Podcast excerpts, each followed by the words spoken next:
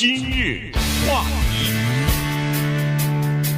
欢迎收听由钟迅和高宁为你主持的今日话题。今天呢，有一本新书啊，在这个各个呃书店呢开始出售了哈。这本书的名字呢叫做《Life is in the Transitions》。呃，这个怎么翻译呢？还挺难翻译哈。这个叫做……我觉得就直接翻译成“生活就是一种过渡”啊，就是对，不断过渡的生活。反正这这就是这，你一听 “transitions”，就是说一个人的人生当中有许许多多次过渡或者是呃转变啊。所以呢，呃，在这个期间呢，为什么这本书出来？呃，《纽约时报》还是华盛顿呃《华尔街日报》啊，专门有这么一篇文章，就是这个书书的作者，就是 Bruce Feiler，他所写的，就是在疫情期间呢，实际上我们恨不得每个人都在进行一次生活当中的转变。这因为疫情改变了太多的事情了哈，我们的生活习惯、我们的工作习惯、我们的这个呃家人之间的这个习惯等等，都在进行改变。每个人其实都处于一种过渡的这个阶段哈。因为他说有十四万人死亡，那这十四万人就意味着十四万个家庭，他们的家庭之间少了一个亲人了，他们的这个生活当中肯定就改变了嘛。因为家里都突然，你不管是儿子女儿。呃，父亲、母亲，或者是他，他总是一个角色嘛，在家里头。那这样兄弟或者姐妹，呃，总是这样的一个角色，他一下子没有了以后，其他的家庭成员就要改变他们的生活方式哈。所以有四千万人失业，那这四千万人马上生活也进行也出现了改变了。所以在这个时候呢，哎，我们稍微了解一下。他写这本书的用意，关键呢，他是说每一次人生出现这样的改变的时候呢，如果你去掌握它，你去了解如何去应对的话呢，诶，可能会变成一个呃让你成长的一个机遇。嗯，有的时候我们在生活中确实没有什么太多的选择。当所谓灾难或者说灾厄或者叫佛教的词汇叫劫啊发生的时候，不是有句话叫在劫难逃吗？就当当这个时候发生的时候该怎么办？Bruce Feiler 呢，他本人就是一个很好的例子。他说：“我自己的生活发生过很多次不由我的意志发生的转变。首先，癌症，嗯他是一个癌症的幸存者。然后，他经历过破产，他的父亲自杀未遂，他的事业是起起伏伏。所以呢，他除了来保证自己能够活下去之外呢，他就投身于研究人类的。”灾厄这件事情，或者人生的转变，或者人生过渡这个事情，在之前呢，他走美国五十个州，带着一个十二个人的团队，访了差不多两百二十五个人。这两百二十五个人啊，都不是普通的人，也都是普通的人。他们所不同普通的地方，就在于他们都经历过很多的人生的很大的灾难。这些故事非常的多，我们手里掌握的也很多，但时间的原因呢，没办法一一的讲。但是有一些具体例子，还是要跟大家讲一下。你听一听这些人他们经历的这些磨难的话，我们当中的生活中一些小困难真的不值一提了啊。嗯、所以我们看看这些人的经历。那么他得的结论是什么呢？他的结论是这样的：他就是说，过去啊，在研究人的一生的过程当中呢，有一个比较错误的划分，叫做直线性的或者生活的线性发展。生活的线性发展就是首先是单一论，就是你有。一个约会，一个人际关系，一次婚姻，一个职业，你的职业从低级向中级到高级发展，不逐渐的被提升，呃，然后最后呢，你走完了这一生，是一个特别清楚的一个线性的发展。他说，其实现在不是，他说现在的生活呢，按照他的说是叫做生活的复杂和分支性，也就是说，婚姻很多人早都不是一次了，对不对？呃，然后就是说往前走着走着，啪，他。往旁边走了一下，工作早都不是一个工作了。一九五几年，可能一九四几年有很多人一个工作从一开始上班上到退休，对不对？嗯、现在早都不是了，上了一半都是换，上了一半又换，啪哗哗，这一辈子不知道换多少。人际关系还不要说婚姻了，他说就更多了。那都现在的人的性伴侣，你数数吧。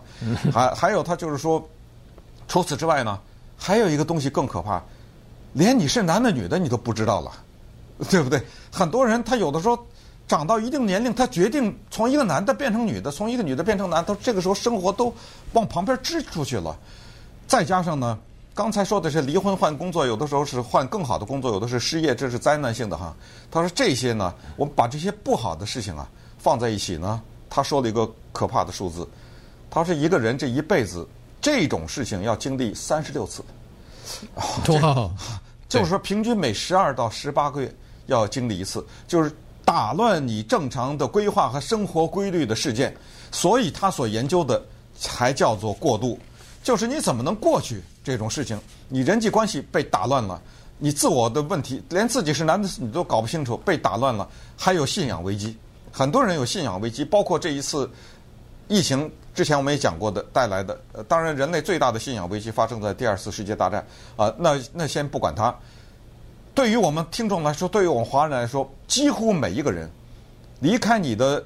自己熟的那个国家，你生在这儿的不算，这不是人生的一次大的转变吗？对，对不对？对，呃，这就是叫移民美国啊，这是大的转变，我们的换的工作的转转变，所以我们就看看他在这方面给了我们哪一些挺有帮助的一些建议和一些具体的例子。对。因为他做了很多的研究哈，五十个州采访了两百多人，然后再根据他自己的这个亲身的经历啊什么的，他就呃总结了一下。他说，在这个数据当中呢，呃，出现人生转变比较占比例比较大的是那个婚姻的状态。婚姻状态，因为美国离婚率也比较高哈，所以他说。最大的就是离婚啊！离婚了以后呢，整个家庭一解体的话呢，这个对一个人的这个转变、人生的转变是非常大的。你突然如果再有孩子的话，你这个转变真的是一生的哈。然后除此之外呢，就是有基于个人的呃，有的刚才说的这个个人的性别问题还弄不清楚呢，信仰危机啊什么个、呃、就都出来了哈。那么他就说，如果你了解一些方法的话呢，可以尽快的度过。这种呃，这个叫做转变也好，叫做呃 disruption 啊，就是对生活的这种阻碍或者是不稳定性啊，因为呃越快度过，当然对你就越好。那么而且呢，他是说有很多情况之下呀，呃，这个叫做呃，就是好事不能成双，这个。这个坏事来了以后呢，它不是一件事来哈，它是接二连三的来。这不咱们说的祸不单行吗？对，福不双至，祸不单行啊。对对，所以这个情况呢，就是糟糕的时候呢，他会，嗯嗯，就是说一个人就倒霉的时候，他一个一个的事情来。他说有的时候啊，两三件事情发生同时发生啊，发生在你身上，这个呢，他管这个叫生活叫地震哈，生活地震就出现了。这是不只只是 transition 了，不只只是这个改变了。地震发生了，所以在这种情况之下，如何来应对？那么他呢，就提出来很有意思的，叫做三段法。嗯，第一段，呃、对，哎，他第一段叫做告别过去啊，这个是一个非常痛苦的过程。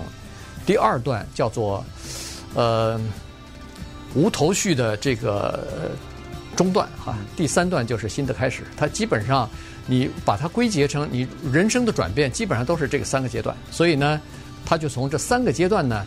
来分别的给我们稍微的解释一下，以及呃有哪些东西可以帮助你度过。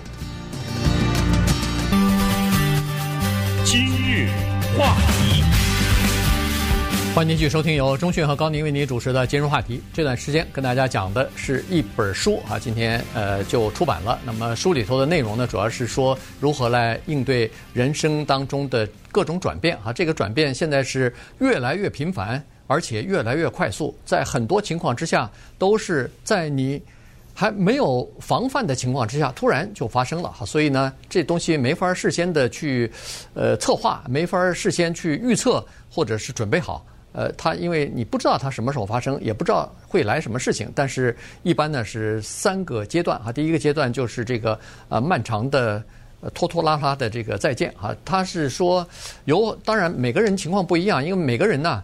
他有比较自己擅长的某一个领域，那么所以呢，在你擅长那个领域呢，他这个阶段就过得比较快点儿。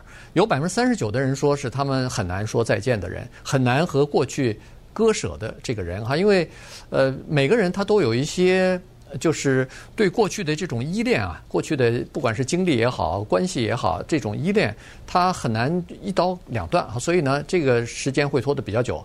刚才说百分之三十九的人是在这方面是有困难的，但是也有人在这方面是非常斩钉截铁或者快刀斩乱麻的哈。他在采访的时候呢，就碰到一位叫做 Tina 的 Tina Collins 这么一个女性。这女性呢，十九岁父父呃母亲去世，然后呢，她在一生当中呢，首先是换过许多次工作，然后又有过多次的婚姻啊，所以呢。她在和前任或者和以前的关系说再见的时候呢，是非常干脆的，呃，毫不拖泥带水的。后来他为这事儿啊，还专门看过心理医师呢。心理医师说他是有一种病，好像就是就是对这个任何事物都缺乏依赖的这种这种病。这个是好事儿，有的时候啊，对，他就会不拖泥带水。所以呢，他后来自己总结说，可能是跟他。还年纪比较轻的时候，母亲去世有关系。对，呃，Zachary Herrick 在伊拉克还是在阿富汗？是在阿富汗的时候呢，他是一名美国士兵，一颗子弹打在他的脸上，结果呢，把他的脸的下半部基本上打没了，但是他的命活下来了。活下来以后，为了修复他的脸，给他做了三十一次手术，每一次手术完，他的第一个念头就是自杀，呃。各种各样的自杀的方式，他想，然后到最后还是不行，过不去。但是呢，也就是大概有别人的辅导，还是有帮助，还是怎么样哈？最后呢，他开始找了一个东西，画画。嗯。呃，他这个画画呢，他还喜欢这种，因为他是士兵，他说叫爆炸的画风，就是把一大堆油彩喷在画布上面。结果呃，没想到被他画出来了，就是。他这个画画的越来越有样子，越来越有风格。哎，现在居然有一些收藏的价值。呃，就他是用这种方式走出来，因为其实呃，Bruce Feiler 就这个书的作者给了我们一些具体的方式怎么走出来，其中包括仪式啊，一各种各样的仪式感和各种各样的就是分散注意力的活动。时间的原因就不讲了啊，就是先说这个阿富汗的这位士兵。另外一个女性呢叫 Anne Raymer，她真的不幸，她的孩子。小小年纪全有癌症，他就说我得罪谁了？他用他的话说，我们家癌症像下雨一样的来到我家，我的孩子全都得，我没癌症，我孩子全都得癌症了。他把后来把全部的精力投诉于游说美国的国会，就是让美国政府重视他们家的孩子的癌症全都是先天的，嗯，就是家族里可能有这个疾病史吧，呃，所以他来就这呃这个事儿，这是一个人的故事。还有一个呢，叫做 Brian Welk。呃，这个人 Brian Welch 这个人很有意思。他是先是哈佛大学毕业，后来又麻省理工学院学的是理论物理，最后就变成了理论物理学的教授，终身教授。可是他的生活中有一个声音，早是在提醒他，他想成立一个乐队。要是我们华人的话，就那没问题啊，你业余时间去嘛，对不对？你爱弹吉他、弹什么键盘，你不行。他就觉得每一次他有个在乐队活动的时候呢。他都很兴奋，都很快乐。他要持续这个快乐。最后，他干了一件事情，他辞职了，他教授不当了。可是乐队怎么才有钱呢？他也得活着呀。他说：“第一个就是恐惧，第二个就是羞耻。因为第一个恐惧就是接下来怎么办？第二就是人家问你啊，放着好好的工作，不要你玩什么乐队啊？但是他说，我就活这一辈子，就像刚才说的 Jane Goodall 一样，对不对？嗯，我也不为你活着。”哎，我丢了教授的职位，关了你什么事儿啊？他就玩他这个乐队，你知道吗？现在给他玩出来了。他的这张唱片，新的这张唱片是在美国的 Billboard 看板杂志这么大的杂志排行第二十。哎，全世界有多少乐队啊？对，啊对不对？对。但是我要说的一句话就是，他的乐队即使没有成功，连这个排行榜上永远没有名次，我觉得他。也需要，就是他的这个决定，只要是他对自己负责的，也没错。嗯，对。所以他呃，有很多人做出这种改变哈，因为呃，好像在华人的家庭当中，在华人的眼中呢，好像不应该这样子。你比如说，有另外的一个人叫做 Maillard，他是在一个大的制药公司工作的。后来呢，他说不行，我要去做一件事情。我做的这事儿呢，就是呃，他开一个。Gym 去了，去开一个这个健身房去，哎，然后为了他断断了自己的后路，叫做破釜沉舟啊，他把自己的手指头上头都刺青了，呃，那左手两只手指头，右手两只手指头刺上青啊，然后呢，他就说，如果有了这个以后，我再去应征，再想回到大的制药公司呢，人家肯定不会要我了。所以他就用这种方法呢来坚定自己的信心啊，然后这也是一种这个方式。有很多人认为说，在人生做改改变的时候呢，恐惧是最大的呃这个麻烦啊。但是呢，有很多人认为说，我宁可生活在有恐呃就是呃生活在呃失去这个恐惧，但是我不愿意生活在呃有遗憾的这个过程当中啊。我宁可生活在有恐惧的这个生活里边，而不愿意生活在安逸的有安逸的生活而有带着一份遗憾。